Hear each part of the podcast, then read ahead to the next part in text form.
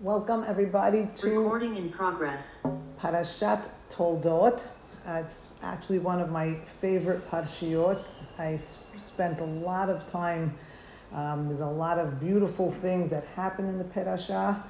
Um, today, I want to focus on one thing specifically, but as we sort of make a perusal through the parasha, I also want to show you how living Torah is something that's going to totally uh, give us a ton of strength to get through these times. So I'm going to start this time with Tehillim 20 because I feel like it encapsulates um, what the parasha is saying.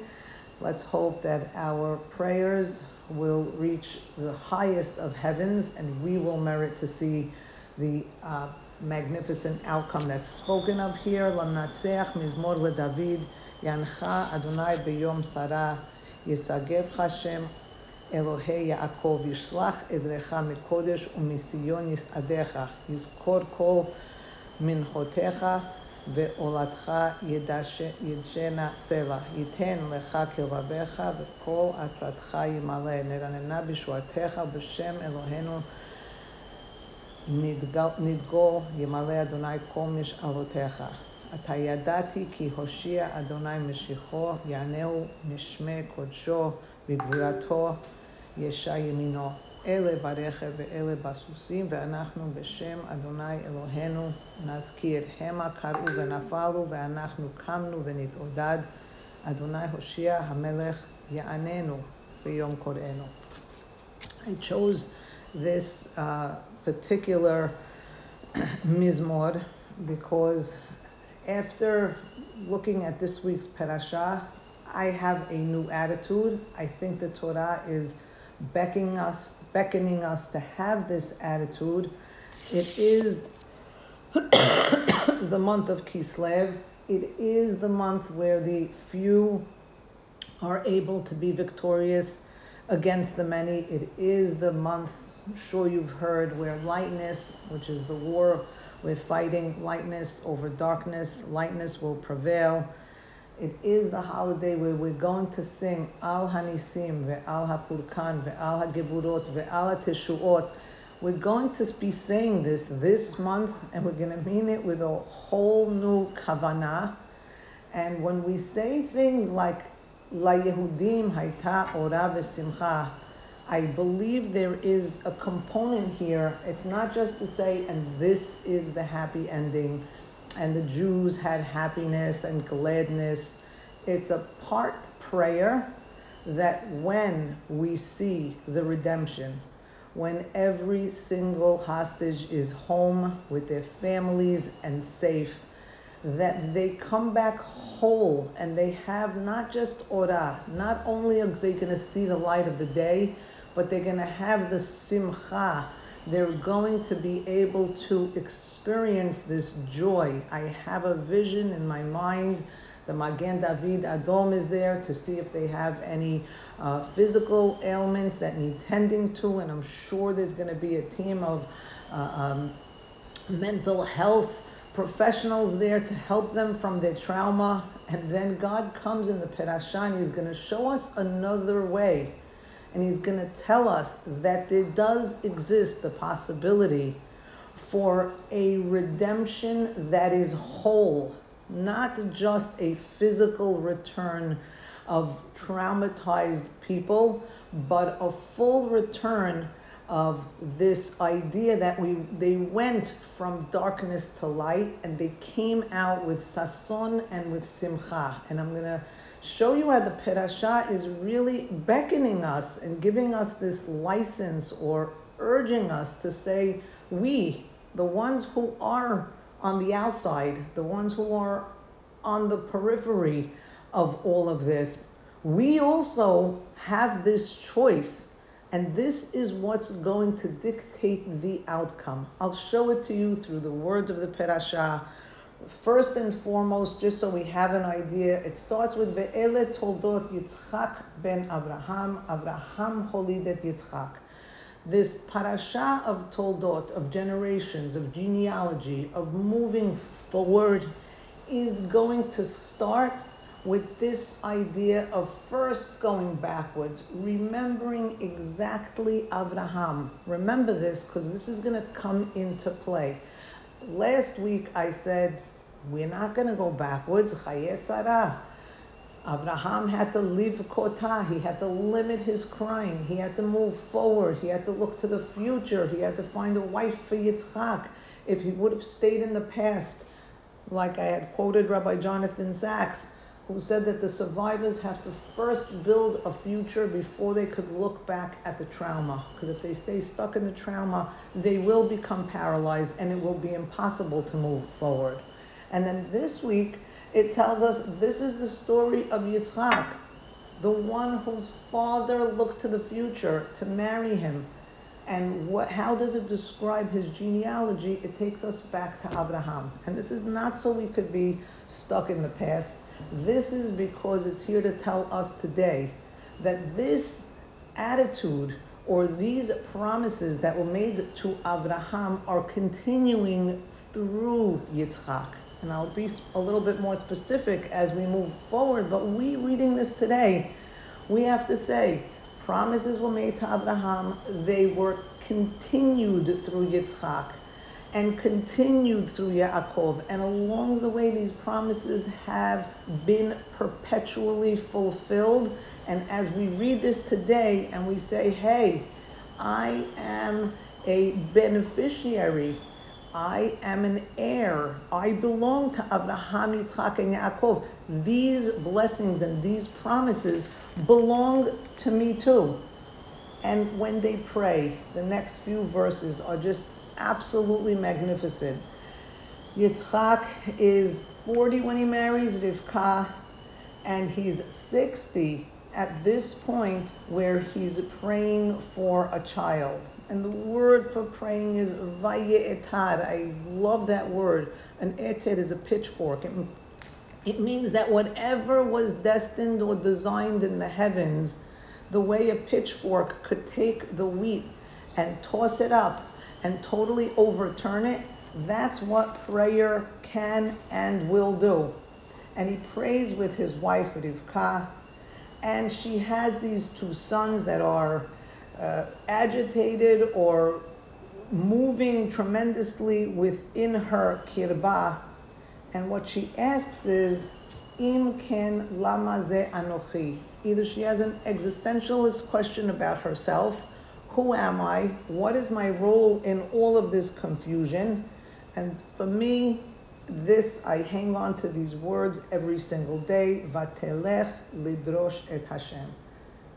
She has a direct line to the Yudke Vavke, to the God of the Rechem, to the God of the womb, to the God who enabled her to become pregnant she was ki akarahi. She was destined and designed to be childless. Now she has these children within her womb, and she feels that she has the right to directly access God. And I think that for us is so empowering she doesn't go to her husband. She doesn't go. It says in the Midrashim, maybe that she went to the yeshiva of Shem Va'ever, but I love the Peshat that says clearly, she went and she didn't just, she went lidrosh. She sought him out. She said, wait a minute, I also have access. And that's not the best part. The best part is the next verse where God answers her. So, this idea of a direct channel to God, to speak to Him, to beseech Him, to ask of Him. It's, it's right here for every one of us. And Hashem tells her the famous, you have two goyim bebitnech. There are two different nations inside of you. There are two leumim, two nationalities that are going to come out and separate. You are going to have excuse my language, but warring or conflicting brothers. If ever there were three words that we need to hang on today, it's these three words. It doesn't just mean that one nation is going to be stronger than the other nation. It means that one nation's going to be strengthened by the other nation. I don't know how and I don't know when, but I will tell you this our nation will be strengthened by the other nations. They can do whatever they want. Bareche basusim. They could go on their horses and they could shoot their rockets and they could do all their crazy things. But we, from that, we will become even stronger. Verav ya'avod sa'ir. Either the many, the one whose population is in the millions and beyond counting of how many of them there are, the ones that we think are so hard to defeat because there are so many of them, that Rav Ya'avod Sa'ir, that many plentiful people, they will ultimately come and serve the younger one. There's also another way to read it, to be honest. It could be Rav and much. Ya'avod Sa'ir. The young one's to have to work, Rav, is to have to work hard. And God sees us and He knows that we are hard at work and that we are becoming strengthened and we are becoming united and we are becoming so strong in our resolve that this promise of God to Rivka is being fulfilled. And I just want to read a few words because I hope that we get to see these come to fulfillment. I, I believe now with all of my heart that this is the truth. When Esav says in verse 32, Hine anochi holech lamut. Good luck to you, Esav, because you have a death wish because you believe in your death. Whereas we believe in our life, whereas we believe that the godliness that God gave us is so precious. But Esav says, Hine anochi holech lamut. He is prepared to die. And in the next chapter, where does Yitzchak end up?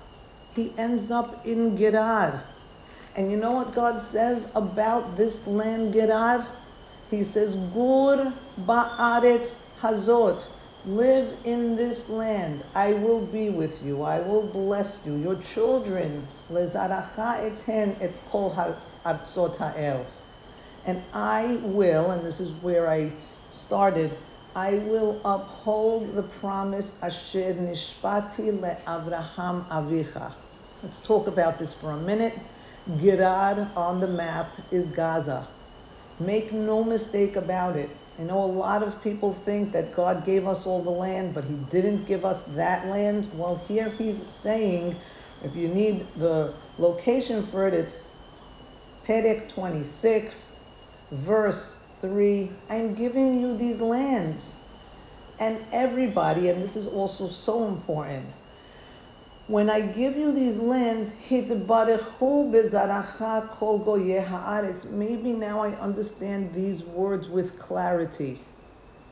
When the Jewish people take hold of these lands and uproot the evil that is there, when we live and work the land, as you will see in the next few verses is going to happen, then the entire world will be blessed by this. We are not just uprooting evil in this locale, it will be that the uh, um, ramifications of keeping the land and doing what? Look what he says to do with it. He says, first of all, I'm giving you this land because I made a promise to Avraham and because he kept my mitzvot and my chukim and my Torah. So let's be also clear about this. When is it that we will be able to have control of the land, of all of the land, is when we are actually the beneficiaries because we're upholding the heritage of Abraham, which is the mitzvot, the chukim, and the Torah. And it happens that Yitzchak stays in Gerar, and we have the whole story where Abimelech almost had taken her, but didn't because luckily God came to him and warned him otherwise. But here's the beautiful verse, and I want you to see it. It's verse 12. Vayizra Yitzchak ba'aretz. Sound familiar? Anybody thinking about all the beautiful greenhouses and everything that was built? So he plants. Vayim shanahi, and in one year he gets me'a seorim. He gets 100 fold. Whatever anybody else was able to produce on that land, when the Jewish people come on that land, we take it and we multiply it by a hundred times. And this is this is the story. This is our story. This is what we are living to, in today. But of course, in the next verse, what do we see? That all the be'erot that Abraham had dug, what did the Plishtim do? This is we're seeing this ourselves. If you see any of the videos, if you see what they did with Gush Katif, they took everything that was magnificent they took the shul and they turned it into a chicken coop. They took the greenhouses and they turned it into a garbage dump. What did they do? Satmum. They took that which produced water, which produced life, which produced sustenance, which produced purity, and they covered all of that up. And finally, I, I just feel that this is so important for us in this week's parasha. What does Yitzchak and his team do? They go and they dig new wells and they find more water. They call the name Be'er Mayim Chayim. In digging, in going and seeing and recognizing that underneath the surface, on the surface of things, things may look bad and things may look dire.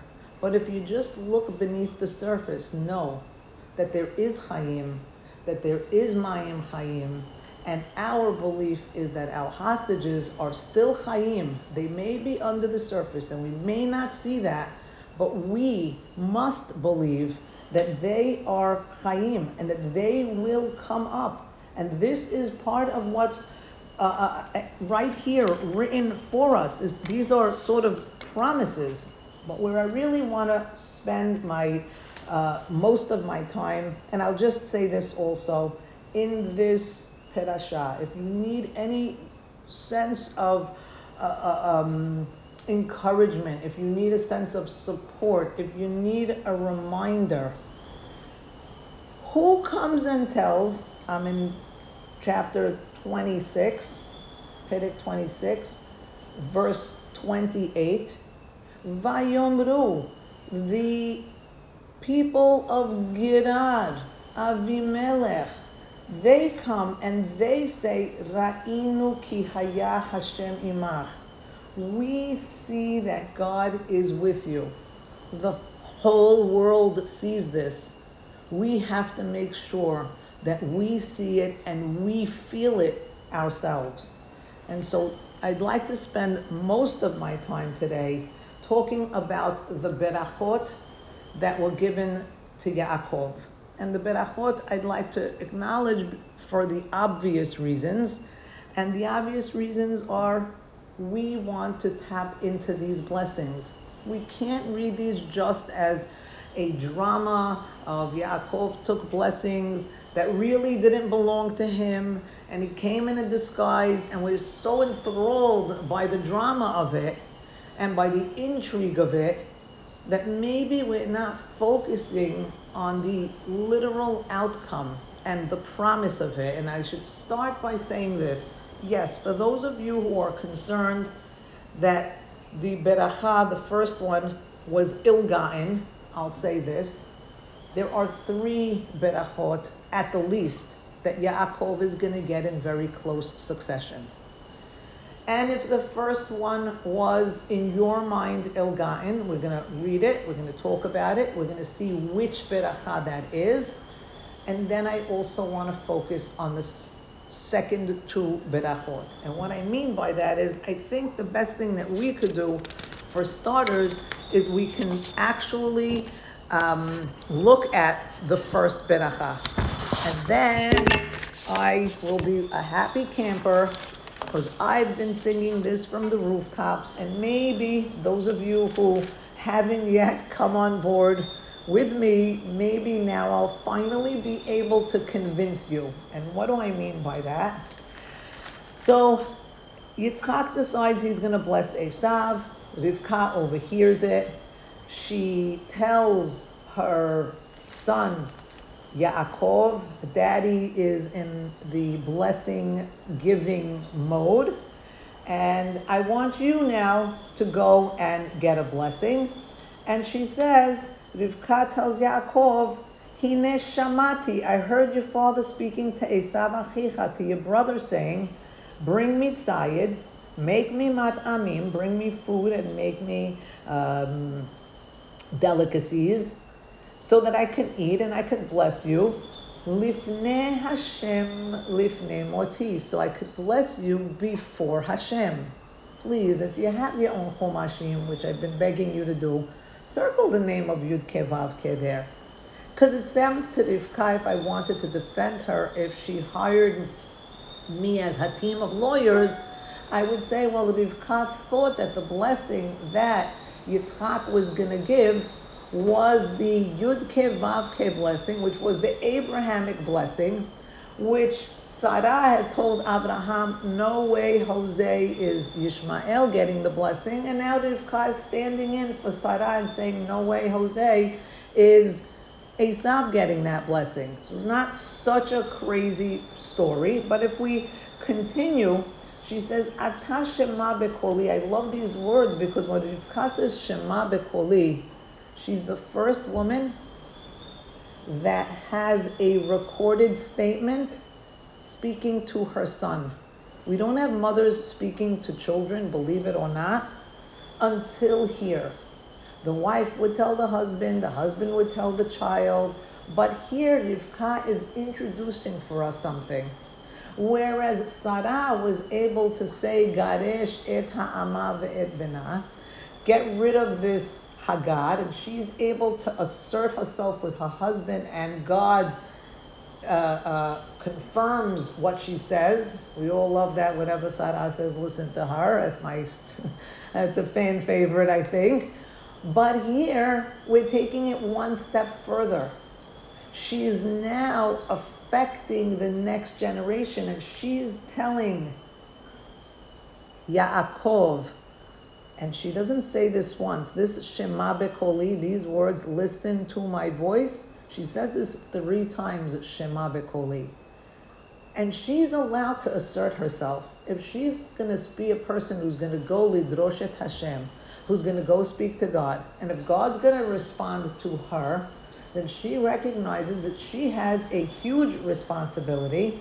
And she says, okay, let's go to the song, bring me two Gedaye Izim, and there's a lot written about what transpires here, whether she intended for Yaakov to also get a blessing. She never says take your brother's blessing. She figures it's giving out blessing season. Get in line. Daddy's doling them out. You go get yours. That could be, um, if you wanted to read the Pesukim, that Gad Dishi writes a beautiful piece on this He's a lawyer by trade, so he takes both sides and argues that you can't really say that if Kat told her son to take Esav's blessing. He was just telling her to go get a blessing.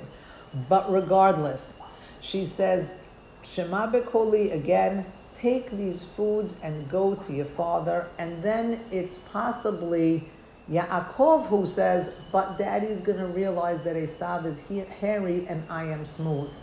It's he Yaakov who's thinking to himself that he's taking the beracha of his brother, not as well as his brother.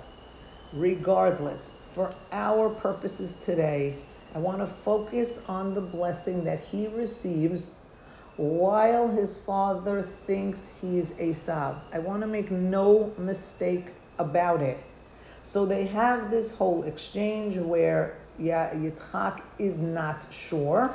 And maybe before I even do that, I I cheated you. I, I missed one piece to tell you. At the end of chapter 26, at the end of Perek 26, those last two Pesukim, after we finish the Avimelech Gerar Be'er Sheva story, we have two verses. And they say that Esav was 40 years old and he marries Yehudit, the daughter of Be'eri Hachiti, and also Basmat Bat Elon Hachiti. So he's marrying from Bnei Chet. He's marrying from the Canaanite women. And these women, the Torah doesn't hold anything back. They, it says, Vatiyena morot ruach leYitzchak ulerivka. Both Yitzchak and Rivka are very aggrieved by this. They're very tormented by the fact that their son Esav would marry from Benot Canaan. For us, again, if you hired me, I would say that these Pesukim are inserted immediately before the Beracha Perek, the one where Yaakov is going to take the Beracha dressed as Esav, because maybe it's this particular incident that shows or that prompts Rivka to say, Lo Yirash, this one is not going to inherit, rather, Yaakov needs to inherit. What's interesting about these two brothers, and we've had the story of succession in the past, we've had Cain and Hevel, we've had um, Abraham, I'm sorry, we've had Yitzchak and Yishmael, we've had this idea where there are two sons and one son gets pushed aside for the other son. In the case of Yitzchak and Yishmael, they have different mothers. In the case of Yaakov and Esav, it's the wives of Esav that are going to disqualify him. I believe that this is here to tell us this is a disqualification of Esav to be able to carry the Abrahamic blessing. Now, I use that word uh, too loosely, so I want to be clear. I want to be very uh, um, precise in how we see and read the blessings that Yaakov gets. So, the first blessing and of course, you have a lot of beautiful things here today. If you want to reference yesterday's rally, which was a magnificent show and a magnificent display, and I'm so proud to be a Jew, and I'm so proud of the way we comported ourselves and how there wasn't a single piece of garbage left on the plaza when we left, and how we peacefully waved flags, how we sang songs, how we celebrated life. If ever there was a time I when the, the, the vision of all of those this literally I'm gonna call it a sea of Jews, it just reminded me of the Yetziat Mitzrayim, of the seas parted and the ketanim and the gedolim, the old and the young and the women and the men were all together and they were singing Az Yashir Moshe. This, this, uh, I, I don't want to take this lightly because I believe that what takes place here on earth is mirrored in heaven.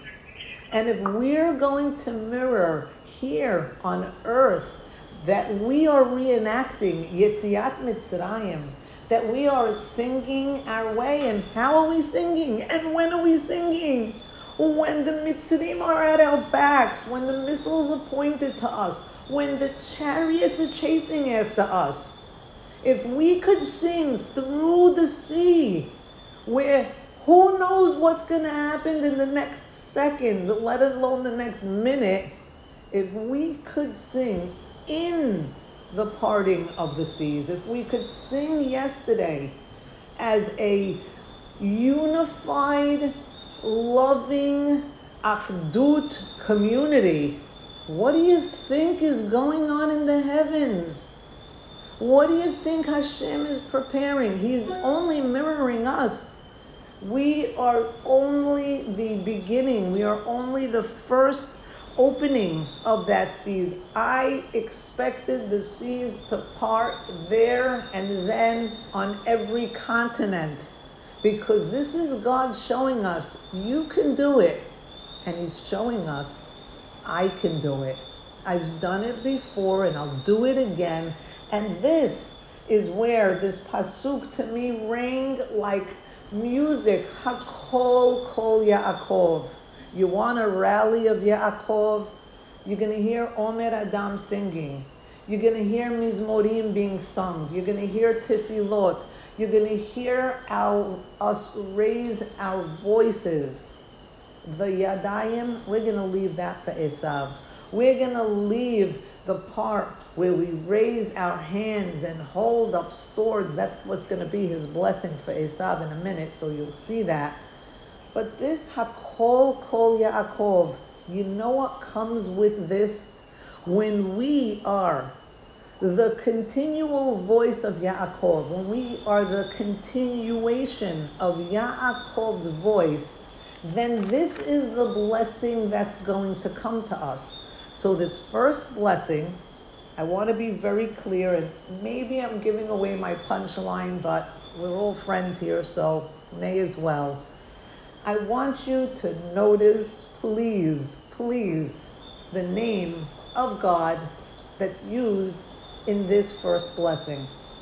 And just so I kill my own punchline, as we read through the three blessings, I want you to notice the three different names of God in each blessing. So let's do this first. The first blessing that Yaakov is going to receive when his father Yitzchak smells him, and it smells, and he smells like a sadeh asher bercho et Hashem. He, he is able to, uh, what's the word? Uh, um, not perceive, he is able to, to get or to receive this fragrance as if it's a fragrance of the sadeh. We know what the sadeh is. The sadeh is that place where we commune with God. It's the place where we put in our effort, like Yitzchak came from Lasuach Basadeh. He's sensing, and maybe I'll say it a different way. He's sensing a continuum of his own spiritual self. And here he says the blessing, V'iten lecha Elohim, Elohim, notice that name for God.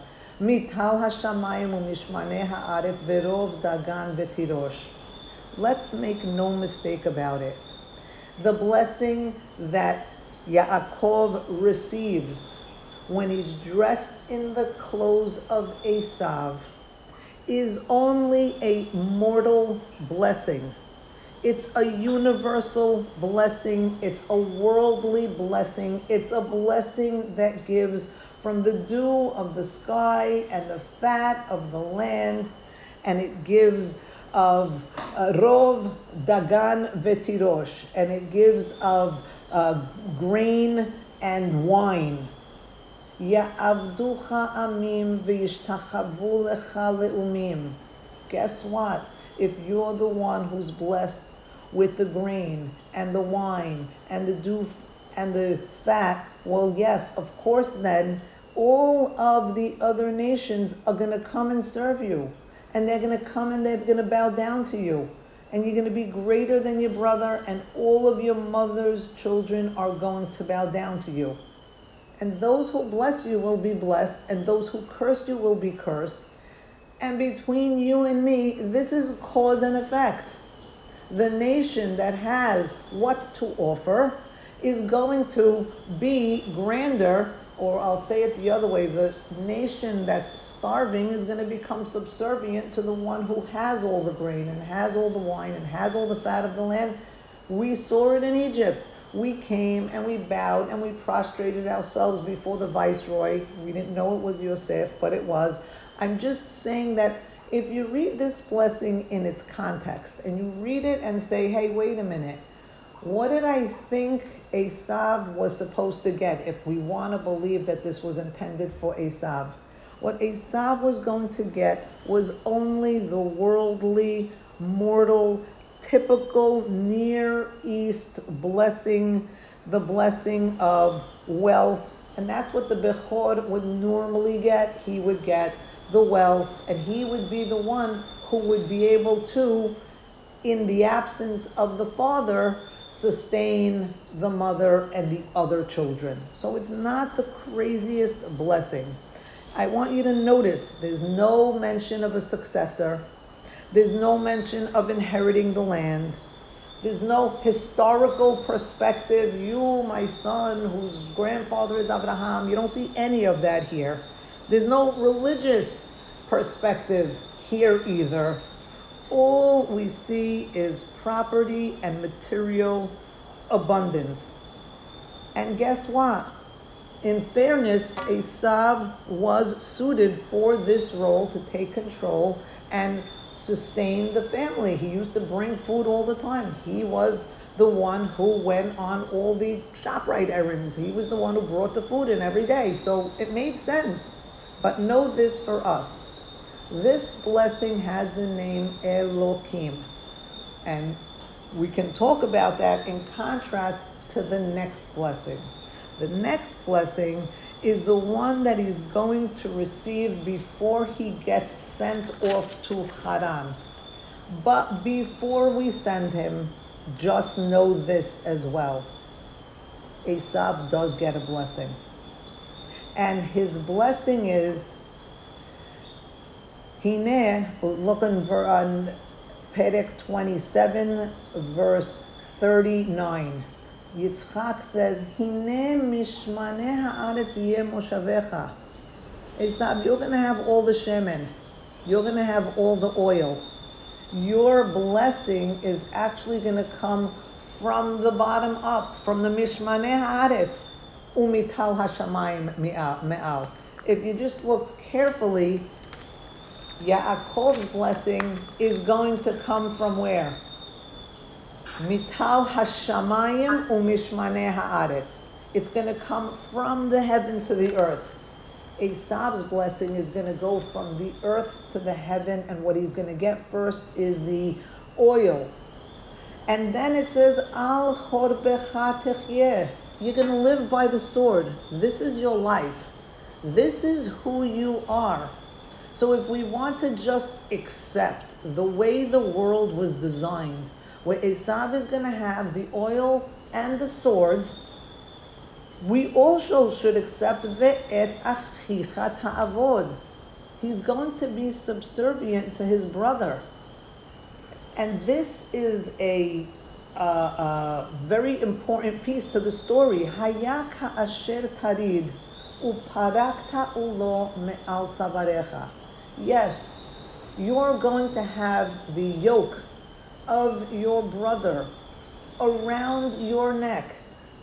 And then these words are scary. You can read them, Vehayak Asher Tarid. It'll be either when you will uh, become lowered, tarid, like red, like to go down, when you will come to a point where you will become so debased that you will just want to take this yoke. You won't want to be subservient to your brother. We're sort of seeing that right now. But we could also say, that one nation is strengthened from the other, and tarid, lech, or red, red could be to govern, to rule. And when you become a ruler, when you take control, when you are, and you're going to see this, God willing, the Arab countries who decide that they want to get a grip and they want to rule with, in, with integrity, those are the ones, kasher tarid. If you're going to be and act like a governor and like a king and like a ruler, then the yoke that your brother has around your neck will cease to be. Both of these readings uh, allow themselves depending on what era we're living in. But by the end, Rivka says, Katzti bechayai. She comes to her husband Yitzchak and says, I can't take it, not one more minute. These binot chet, these women, these Canaanite women that Esav took, I can't handle them. And God forbid Yaakov should take an Ishami binot chet, a wife from chet ka'ele like these, lama li chayim. I won't be able to take not a single breath more. And here is the second blessing that Yitzchak gives Yaakov. This is where I want to spend most of my time today. I'll just tell you in case we don't get to the third blessing. The third blessing is in next week's Perashah. It's the blessing that Yaakov receives from God Himself. So, just to be clear, the first blessing he receives while he is disguised. The second blessing, which is this one, which is the one I want to focus on today, he receives as Yaakov, as the Yaakov whose father is already aware of the deception. So you're not going to get any more of a genuine uh, open door, open open beracha than this one. This is everything is clear and transparent. And in this perasha, his father blesses him first, and he says, "Make sure you don't take a wife from Binot Canaan." I'm in Perek 28 verse 2, he says, Kum lech Padan Aram. Go to Padan, Padan Aram, the house of Betuel, the father of your mother, and take from there a wife from the daughters of Lavan, the sister of your mother. Go to Uncle Lavan in Haran and get a wife from there. There's a cute piece, I don't know if you guys saw it, that was circulating on the internet, that this is the week that Rivka tells her son, go to the house of Lavan. And they interpreted Lavan as white, go to the White House. And they feel like that's also a living of Torah. Everything is in here if you just look closely enough. But here's where I wanted you to see, to come. It's, it's a happy place because this beracha uses this name for God. Ve'el Shaddai Yevarech Otcha. So the first beracha was Elokim is going to bless you. And that we said, the universal God, you're going to get a universal blessing. It's a mortal blessing. It's about property and it's about uh, material abundance. That was the first one. But this one is different. And that's why we need a different name for God. And so we're going to hear this name for God that's used as El Shaddai. And before we read one more minute of this pasuk, we're going to interrupt ourselves in the middle of a pasuk because we want to say, why would Yitzchak, who knows the name Elohim, who knows the name Yud Kei Vav Kei, why would he choose this name, El Shaddai Yevarech Otcha? Why would he say this? What prompts him to say this? And I'll just finish the pasuk and then we'll go back and say it says Yivarech otcha veyafrecha veyarbecha vehayita lekal amim. The blessing initially is talking about proliferation, about having many children, and it goes together with the introduction, which said, Go to Lavan and get one of his daughters, marry her. So, what's the next step after you marry her? Would be to have children. But in having the children, he's very clear to say, El Shaddai is going to bless you. And why does he use the name for God as El Shaddai? Where's the first place where this name appears this name of God appears first. It's the first time that it appears. It's in Perek 17, in verse 1. Abraham is 90 years, all the way in Parashat Lech Lecha. He is 99 years.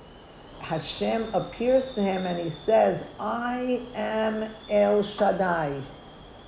And as El Shaddai, I am asking you to do a Brit Milah.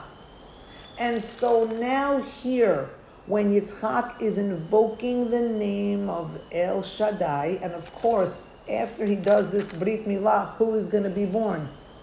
Yitzchak himself. Yitzchak says, I am a product of this El Shaddai. I am this product because God told Abraham that he should do a Brit Milah, and right after that, he promises that Sarah is going to have a child. So I'm calling on the God, the God who brought me into existence through asking Abraham to do a Brit Milah.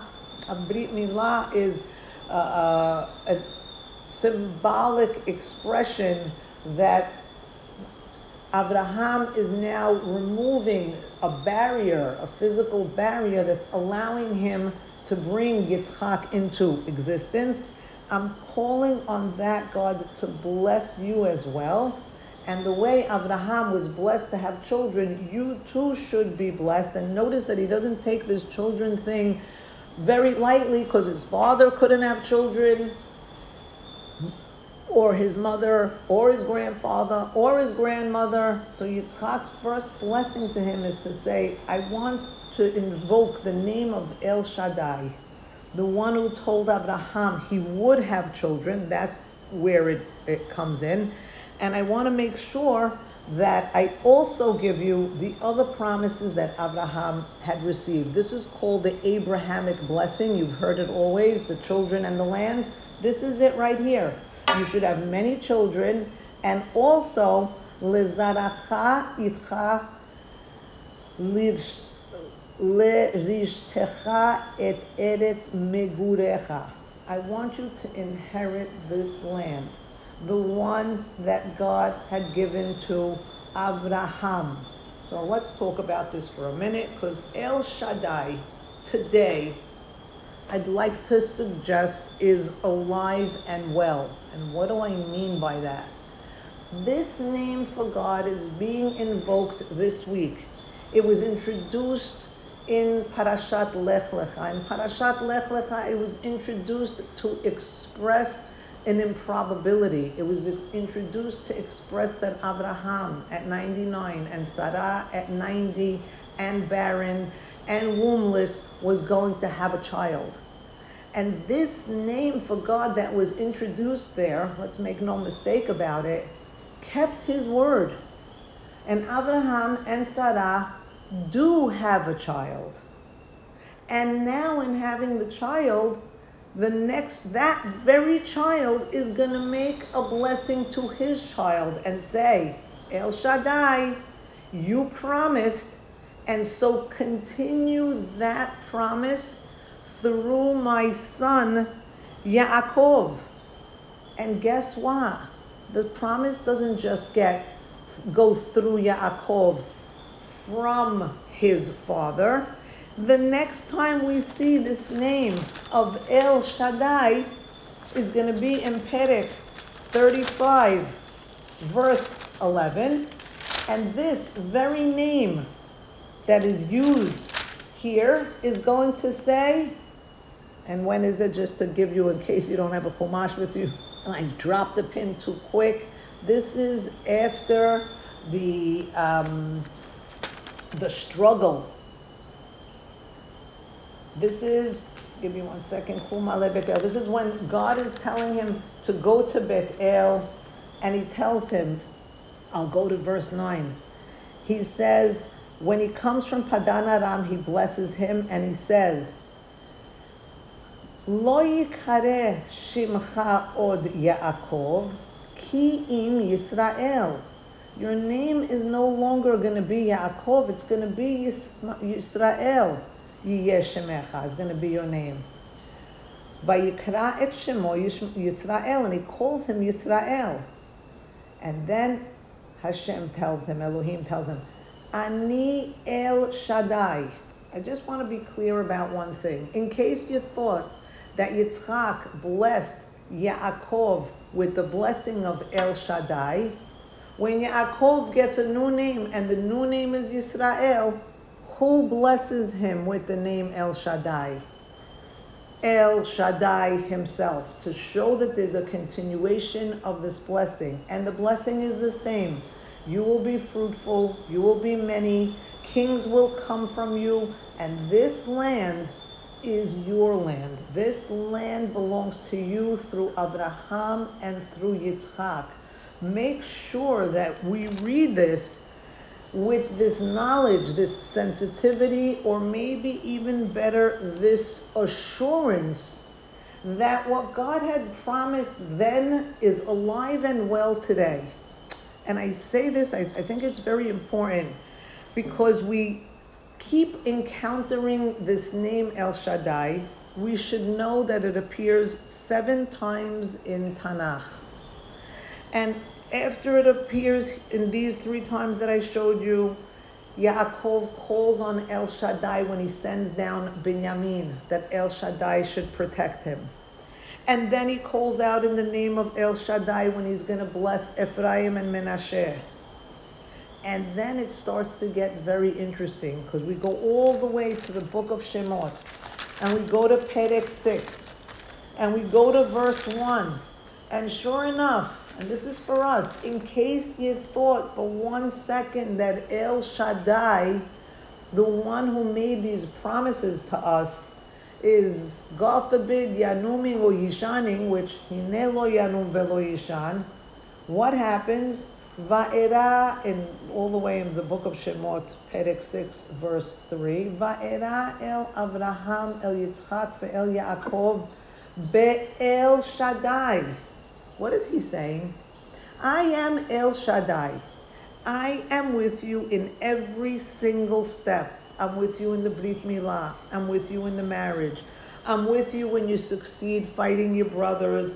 I'm with you when you're in Israel and your children are out of Israel.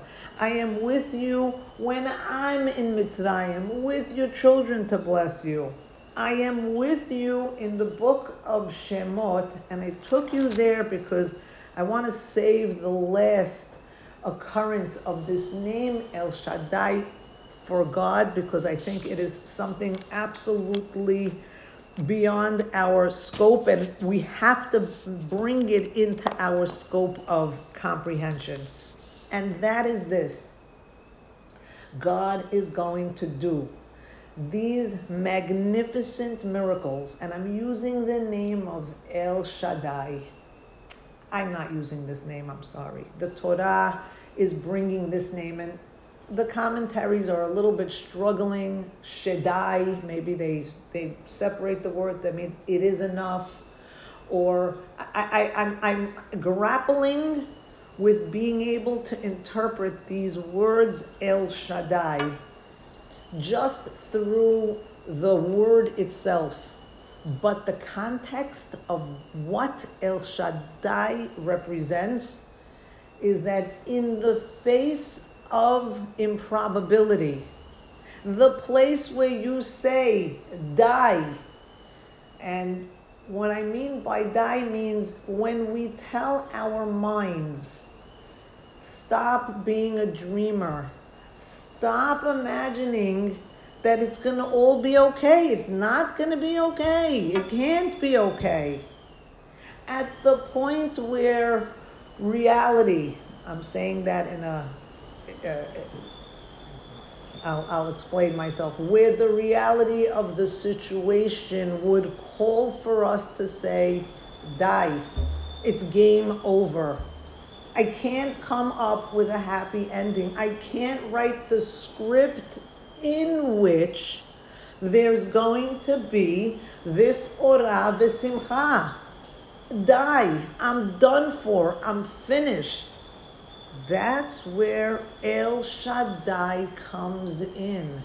And he says, Die? What are you, nuts? Let me paint a little picture for you. Do you remember Yosef?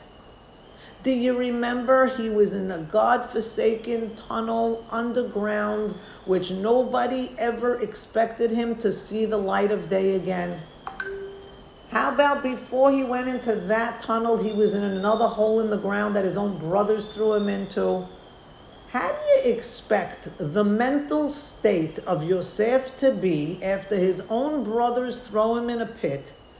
He gets falsely accused, gets thrown in a jail, is left and all and forgotten for, raise your hand if at that point anybody had any hope for the survival of Yosef to return to his family, let alone not only physically, but with all his mental capacities. This has happened before. We have it here. We have it in our Sefer. God is telling us, Shedai, there's never. We want to say, Die Hashem, enough for the tzarot, enough of the crying, enough of the pain, enough of the torture. And when we say, Die le tzarotenu, you know what? God comes in and He says, I got you, because I'm the El Shaddai. I'm the one who responds to the die. But I only respond to the die, and this is so important for us today, is that we have to believe that we and our thoughts and our actions are a living, breathing entity that gets mirrored in the heavens. So when we're going to embody and we're going to demonstrate what the Jews looked like crossing the sea and singing. And we're going to demonstrate to God what we look like when every one of our Yosefs is underground and unaccounted for. When we're going to show God and say, I know you could do it. You're the El Shaddai. You're the one that makes all of those improbable things happen. And then they're going to come out. We have to have this guided imagery in our brain because it exists. We're not madmen. And no, I'm not crazy. I'm not a crazy person. I'm a Torah reader that sees that this has happened. This has happened, and El Shaddai is promising us that it will happen again. Are we children of Abraham, of Yitzchak, and of Yaakov? That you have no problem answering. An unequivocal yes. And now I'm going to ask you the hard question. Are we the children of our forefathers that believe in the promises?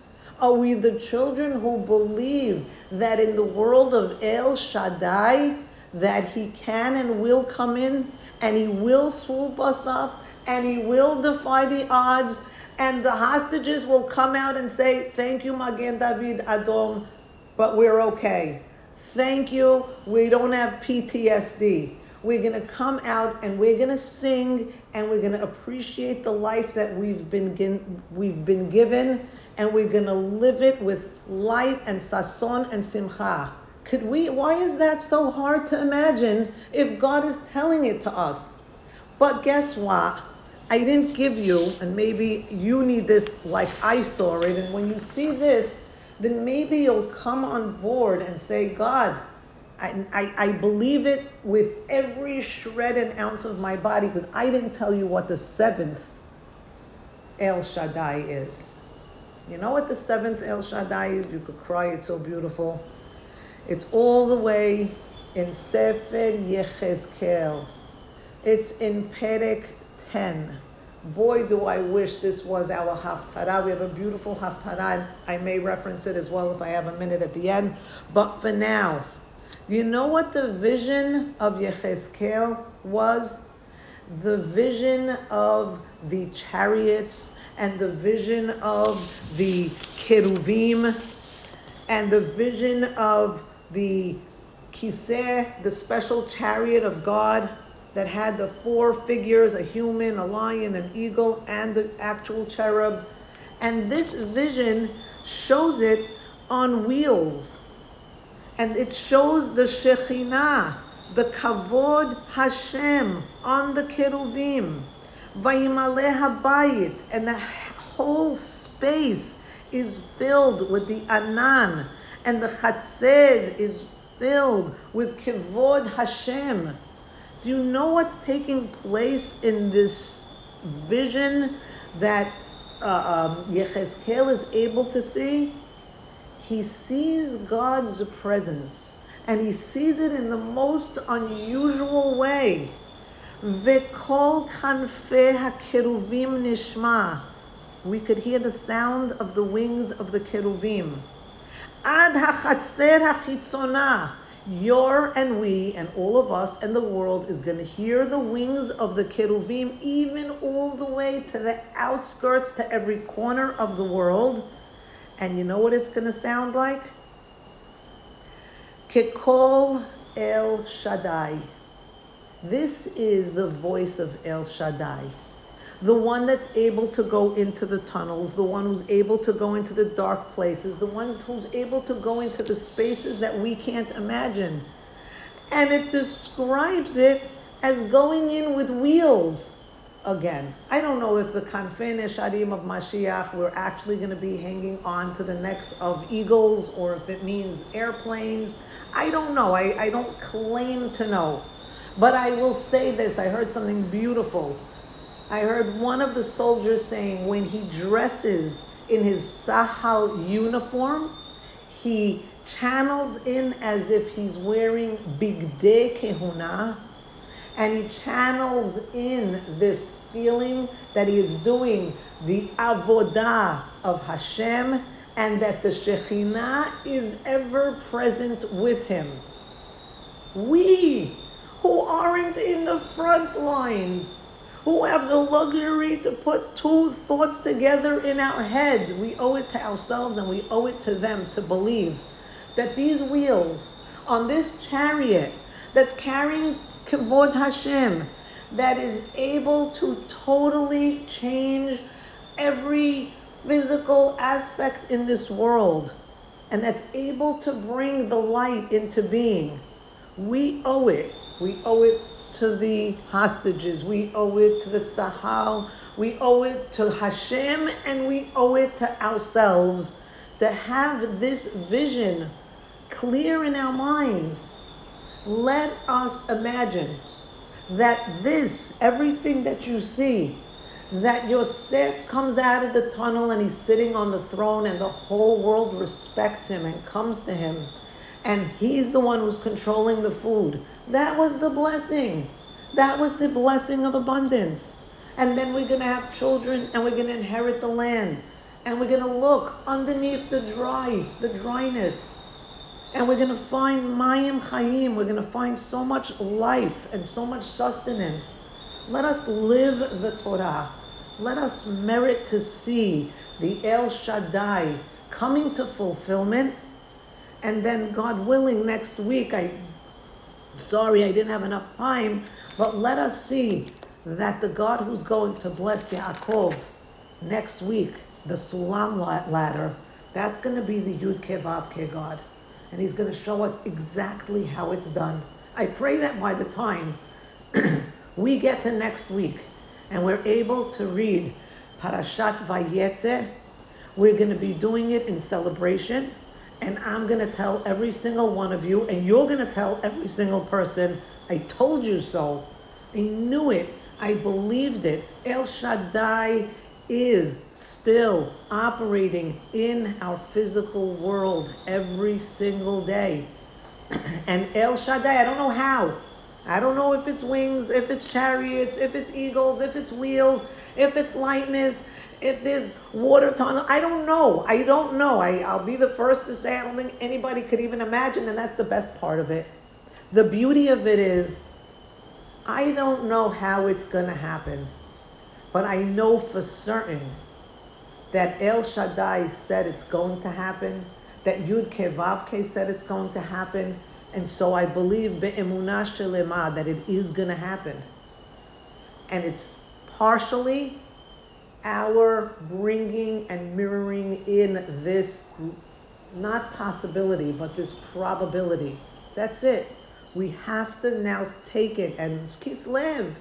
It's Kislev. We have to leave the darkness behind and leave the depression behind and leave all those worst case scenarios behind and leave all those horrible images behind and only channel and bring Orah and bring light and bring positivity and bring happiness. And we have to sing today with the intention that they are going to sing tomorrow. And that's my hope and that's my prayer. But most importantly, that's my belief. So I thank you all for allowing me to share um, this with you. And I hope and pray that we do all merit to be witnesses to this grand, magnificent Yeshua that's going to be forthcoming very, very soon. Bezrat Hashem. Amen. Thank you very much. You are special, lady.